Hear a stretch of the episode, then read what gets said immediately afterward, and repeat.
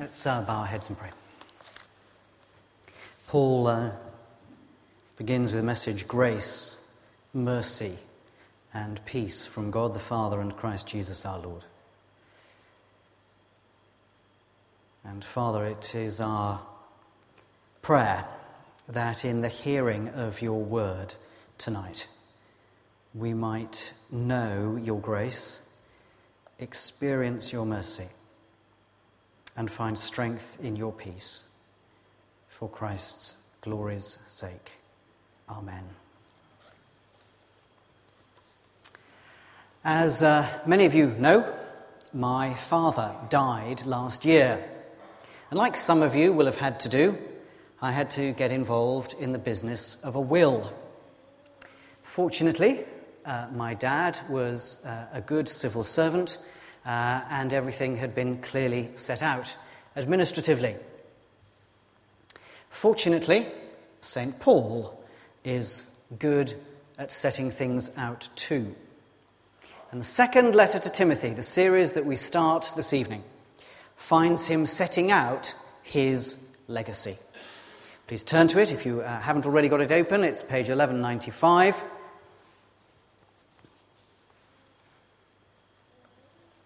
And we find already in these early verses there's a reference to suffering.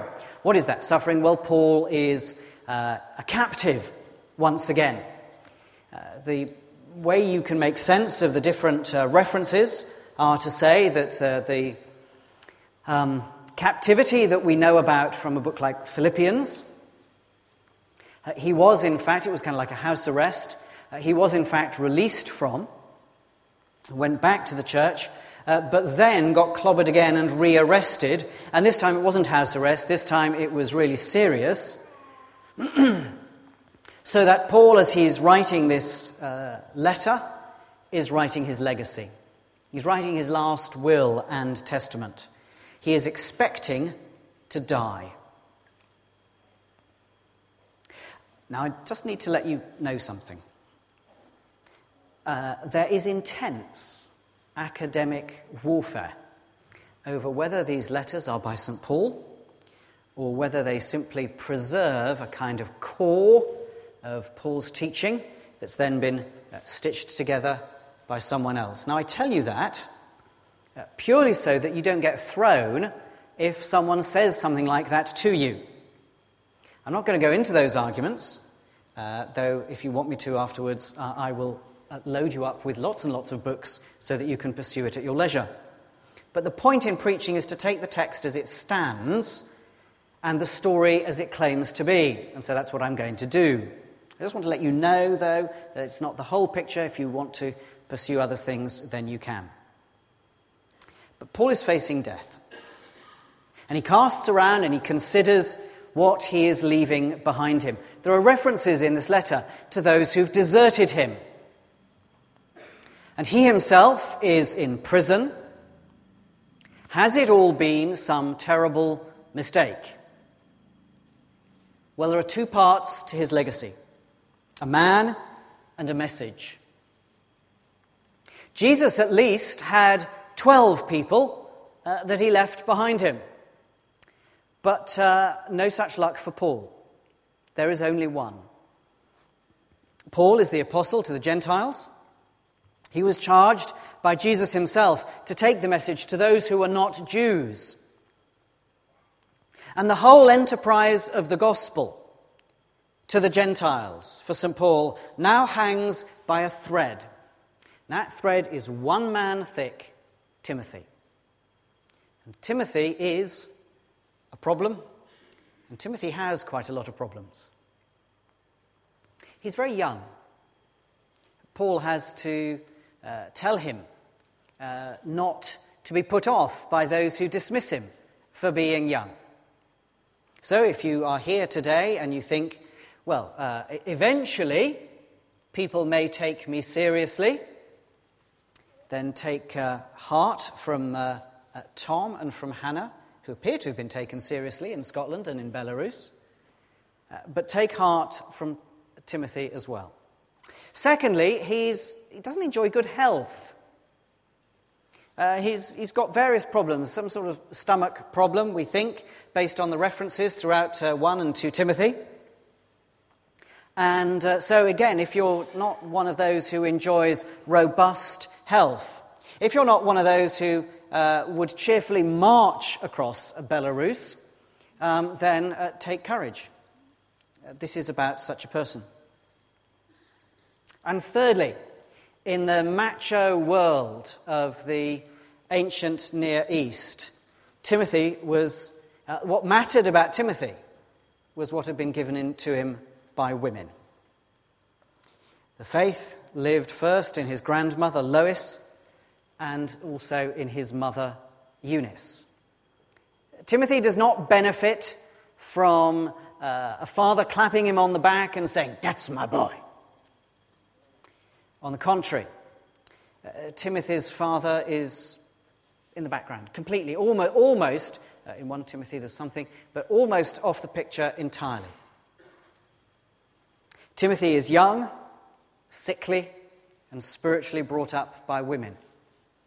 And many of us will uh, have at least one of those in our background. But the Bible specializes in characters like that. If you look at, uh, and because this is the beginning, I'm going to do a bit of a, a sort of uh, dashing around. Look at chapter 2 and verse 1.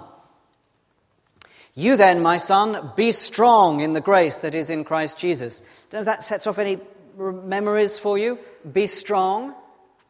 Joshua took over from Moses and had to be told, Be strong and very courageous. He had to be told it almost boringly often Be strong. Uh, Joshua was no Moses, but he became a Moses, if you like. Later on, the uh, uh, Paul, uh, uh, I, I guess this is deliberate. He says to Timothy, the young, sickly character, You know what athletes do, don't you? You know what soldiers do, don't you? And you can imagine Timothy going, Oh, yeah, I suppose I do. But he doesn't give, Paul doesn't give in. He sets before him these strong examples and says, You can do that, you know. Not in your own strength, we'll come to that in a minute. That's about the Holy Spirit. But you can do that. Timothy was young and sickly, and yet we have the gospel because of Timothy. The gospel hung by that thread. But he came through with the goods. He accepted the legacy. Paul was right to trust the man. But most of all, Paul is leaving the legacy of the message, the gospel itself. I'm going to do some racing now, so stay with me. Chapter 1 and verse 14. Guard the good deposit that was entrusted to you. Guard it with the help of the Holy Spirit who lives in us. Guard the good deposit of the gospel. Chapter 2 and verse 9 over the page. Uh, but God's word is not changed. Chapter 3 and chained, uh, chapter 3 and verse 14. As for you, continue in what you've learned and have become convinced of. And then uh, one of the famous bits, uh, verse 15. You have known the Holy Scriptures, which are able to make you wise for salvation. Chapter 4 and verse 2, preach the word. Chapter 4 and verse 17. The Lord stood at my side and gave me strength so that through me the message might be fully proclaimed. No letter from St. Paul breathes out quite so powerfully uh, the confidence that there is in the gospel itself, the power of the message. And that's for a reason.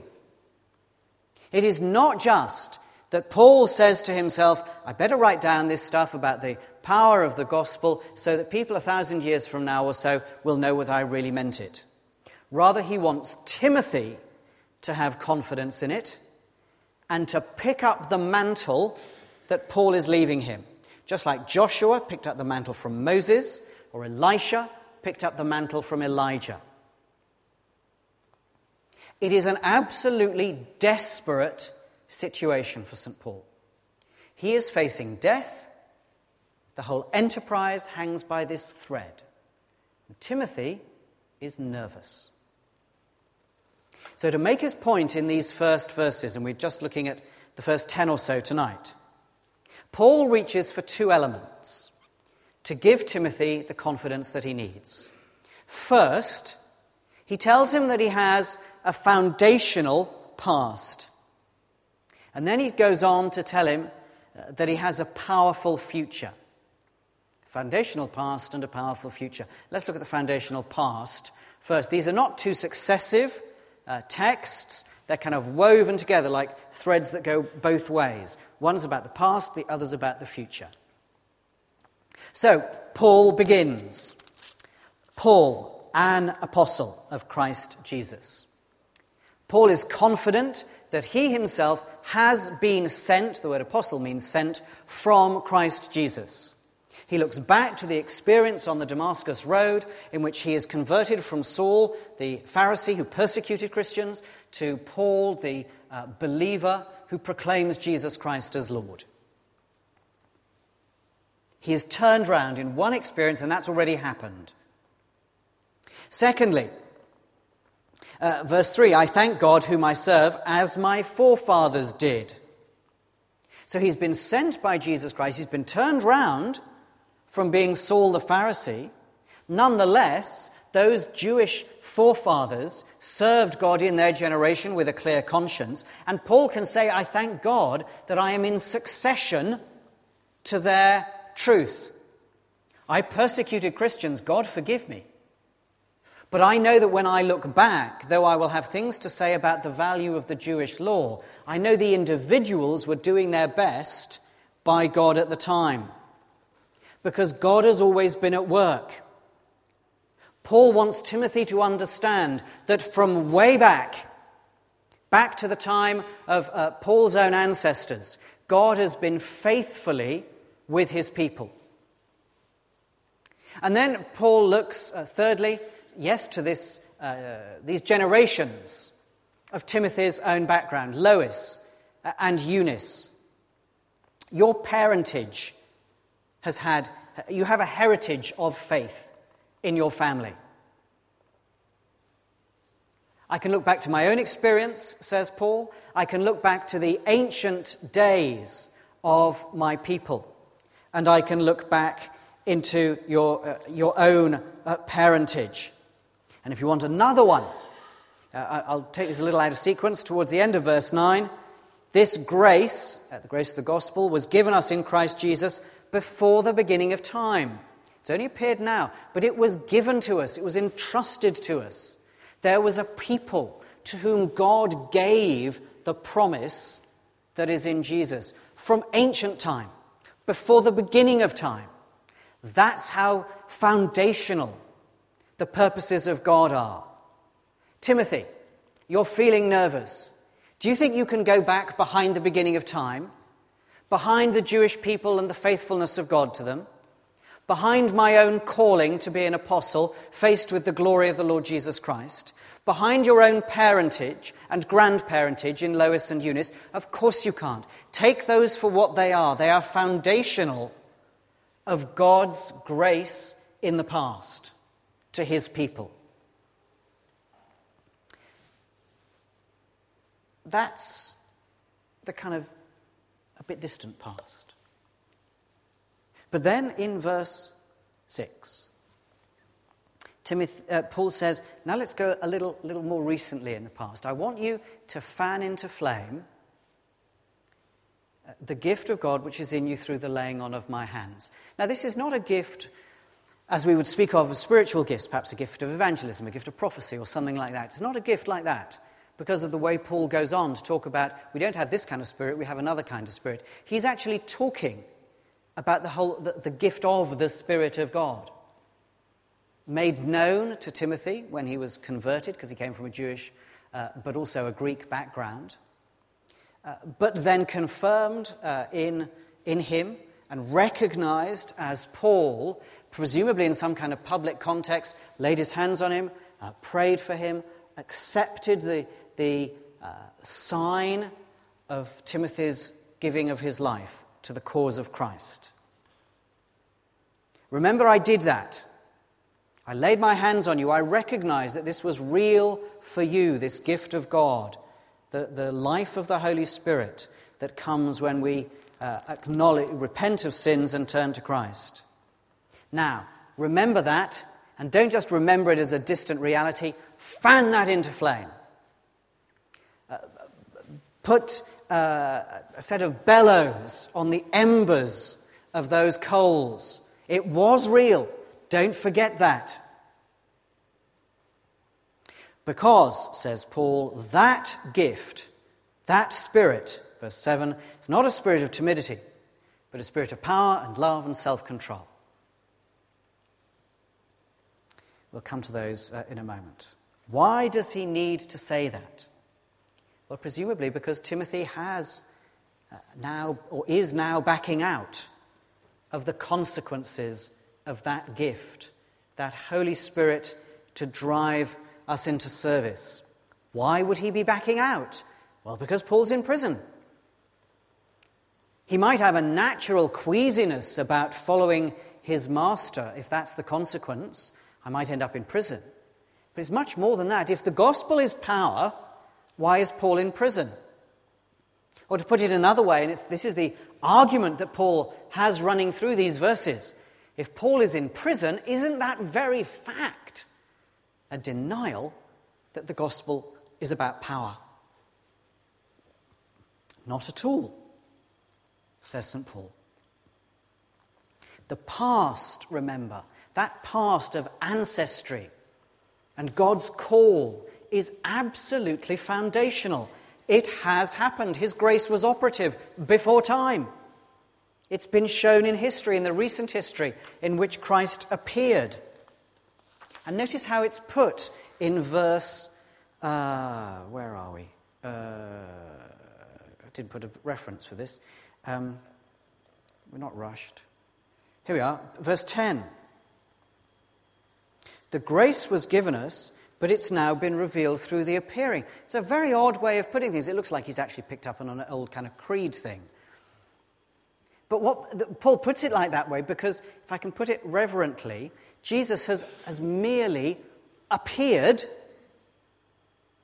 but appeared in order to fulfill, because this is Paul's point, the ancient, uh, before time grace that has been going on.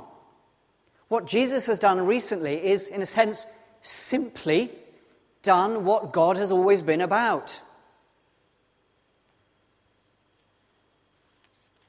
Paul, uh, God has shown the fulfillment of his ancient purpose, and through Jesus has brought, it's already happened, Timothy, life and immortality to life and destroyed death. It's happened. What are you going to do about it, Timothy? That's happened. You can't undo any of that. Wouldn't it be more sensible to face the consequences? Secondly, if that's the foundational past, there's a powerful future. Now, as I said, this is not a different set of verses, it's the same verses, just looking at different threads in the fabric. Paul tells Timothy the Spirit is a spirit of power and love and self control. Now, that last word is, is notoriously difficult to define. If you imagine a circle and put around the circle some words that I, I suggest to you, the word we're aiming at is kind of in the middle, but there's no word for it in English. Uh, uh around the circle, you'd have something like self control, uh, common sense, uh, a sober mind, prudence, moderation, sensibleness and then that word is in the middle of all of those. It's like having all the parts of your life in their proper place. That's what the Spirit does. He takes all the bits of your life and mine that are chaotic, and it's His job to order them so they're all in the proper place to do what our lives were meant to do. Now, the rest of the letter is, is going to cover love and self control. But here in these first verses, uh, Paul really wants to deal with power. Not surprisingly, since Timothy seems to be backing out. The Spirit gives power to live out the holy life to which we are called. Verse 8 Don't be ashamed to testify me about our Lord or ashamed of me as prisoner, but join with me in suffering for the gospel by the power of God, who has done what? Who has saved us and called us to a holy life. The Spirit gives power to live out the holy life to which we're called. Although actually that doesn't quite cover it, capture it. If we say to live out, that could have the sense of a cookie cutter life. Here, here, you are, you're making your Christmas cookies with, I know, pine cones or pine trees, and ding, ding, and they all look the same. So that every life looks the same. Doesn't, it's not that. It's not that sense that whatever the Holy Spirit is about in this congregation, He's doing exactly, the, producing exactly the same life in each one. Each life is characterized in the same way. Holy, yes, but it's not that they look exactly the same. And the emphasis is more, the way Paul puts it, upon the power given by God's Holy Spirit to our spirit to respond to the ways of holiness that will be unique for us. And we'll come back to that. The Spirit is at work in our own personal future. But now that death is destroyed, and immortality lies open, according to verse 10. The final consummation, the final end of the whole universe lies open. It doesn't end in death anymore, but it ends in life, ever more liveliness of life, ever, ever more uh, fullness of life. With those two realities, then, a foundational past, a powerful future, Timothy has got nothing to fear. Whom then shall I fear? We sang. Nothing to fear and everything to gain. Therefore, he should rejoin the fight with Paul, who suffers because of the power of the gospel. It's resented, it's rejected, but who endures because of the power of the gospel. Whom then shall I fear? Verses 11 and 12. Of this gospel I was appointed a, a herald and an apostle and a teacher. What great things to be! But that is why I am suffering as I am, he says in verse 12. Now, when we come to apply it all, there seems to me a danger that we could miss the point fairly easily. We could take the very neatness of what I've said foundational past, powerful future and we could turn those into neat points to take away and learn from, neatly boxed, serene. Instead of which, we should feel when we encounter these verses as though we're standing in front of some kind of powerful wind machine blowing hard in our faces. Because they ask us the question what legacy are you working for, Bernie? What legacy are you working for, Janet? Every one of us in the room should be asking, What legacy am I leaving? If your horizon is tomorrow and you know, you know the screenfuls of email waiting for you, then that is not a legacy. Even if your horizon is the good job and the spouse and the car and the kids and the dog, then even there, there's not necessarily a legacy. Jobs get abolished, spouses and children will die, and cars will rust. There's no legacy. Paul has a legacy because what he gave his life for was actually stronger than death itself the gospel of Jesus Christ who has destroyed death. Every human condition, every trouble in our minds and on our hearts as we come in this evening has its end in death. But Jesus Christ has destroyed death and brought life and immortality to light through the gospel. What else is worth your legacy? Like Timothy, I suspect we need to have confidence in the gospel. And not even just the kind of passive confidence that says, well, yes, however hard it gets, I know it's true. That's not good enough for Paul. He says to Timothy, doesn't say, uh, no, it's true. He says, get out there and proclaim it. Get back into the fight. Get back into the race. There will be dreadful times in the church, Paul says.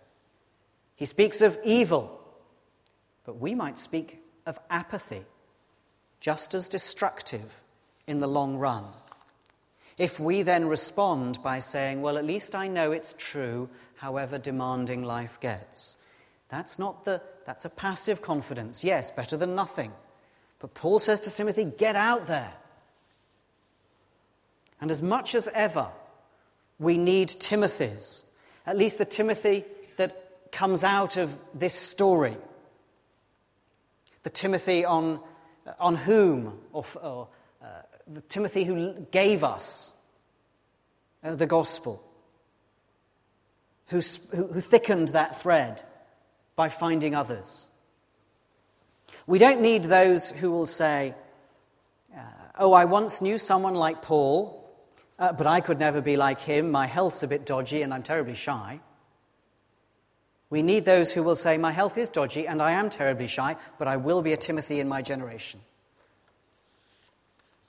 Some of you will have been here last week and heard Joel Callow talking uh, uh, from his uh, experience uh, about the ways in which we can usefully take the faith out there. And it struck me that what we could do with is a church blog perhaps called Offensive. Uh, playing on it. There will always be reasons to defend. But how about if we played in what Americans call the offense? I don't mean uh, to be offensive, of course, in the sense of being rude uh, with the gospel, but precisely the opposite, simply setting forth the gospel in the face of the world so that we're not always on the back foot we're not always saying, oh, yes, gosh, yes, I, I, suppose I should think about that difficulty about the Christian faith. Paul says to this young, sickly man, do the work of an evangelist. Why does he say that? Because it was Timothy's calling. There's absolutely no evidence that it was Timothy's calling to, do, to be an evangelist. He was simply saying, do the work of an evangelist. The gospel is there, it has a foundation in the past, it is power for the future. Now get out there and do it. The gospel has not lost its power since Paul wrote these words in prison. He wrote these words in prison. And it's not lost its power to change lives. So let's not back down. Let's get back in the game. And how might we do that? Well, three things just quickly to finish.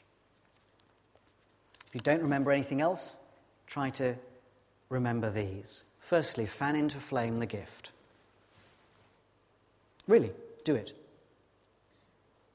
Have you forgotten the role of the Holy Spirit to change you and to keep on changing you? To fill you with the power and love and self control, moderation, whatever we call that, of Jesus. Not to change you uh, in little ways, not to stop changing you, not to be content that you've got to be you've got to the point of being a good boy or a good girl. How tedious. But to keep changing you so that you are a person of power and love and self control. Fan into flame that gift. Secondly, who has saved us? The power of God, verse 9, who has saved us. Have you forgotten that you have been rescued that you have been saved, that you have been plucked like a brand from a burning fire, that you owe every fiber of your being to God saving you. And if you have not, if that is not your re- re- realization, if that's not how you come to be with us this evening, then it's my job to stand here and tell you that that is the good news. That God wants to save you from a terrible future. Have you forgotten that God has saved you? And thirdly, the power of God who has called us to a holy life. Your calling to be fulfilled tomorrow, maybe before that, uh, maybe coffee time, but the day after as well. And not just in a cookie cutter way, but always to grow further into everything that is simply there for you from God's Holy Spirit. That will depend on the challenges you face, the giftings that He brings to you. But you are called. The Almighty God of heaven and earth has stood in front of you, and no less than St. Paul has said to you, I call you. God has saved us. God has called us to a holy life and is continuing to call us. And St. Paul summons us to fan into flame the gift of God. Live out those three realities from this text, and you will have a legacy worth leaving. And no other legacy is worth a hill of beans compared to that. Let's pray. I'm going to end with a simple prayer, and Trevor will take our prayers further forward. Let's pray.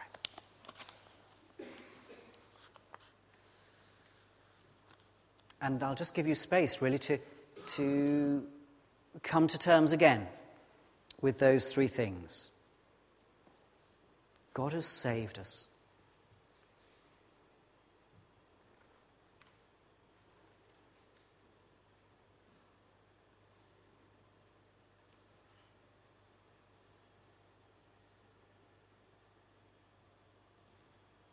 God has called us to a holy life and is calling us and will call us to a holy life.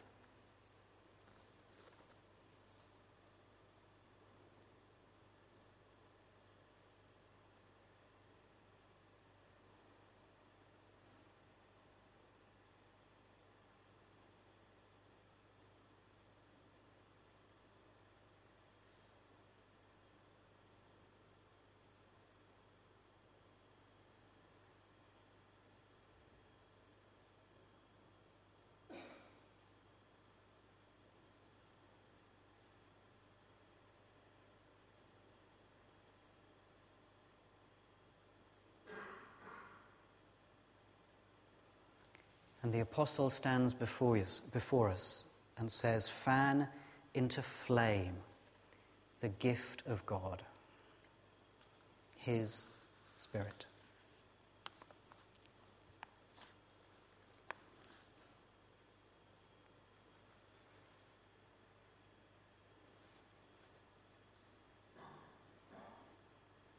Lord God, forgive us that we settle for so little open mind and heart and eyes and lips and strength and soul to hunger for more. Amen.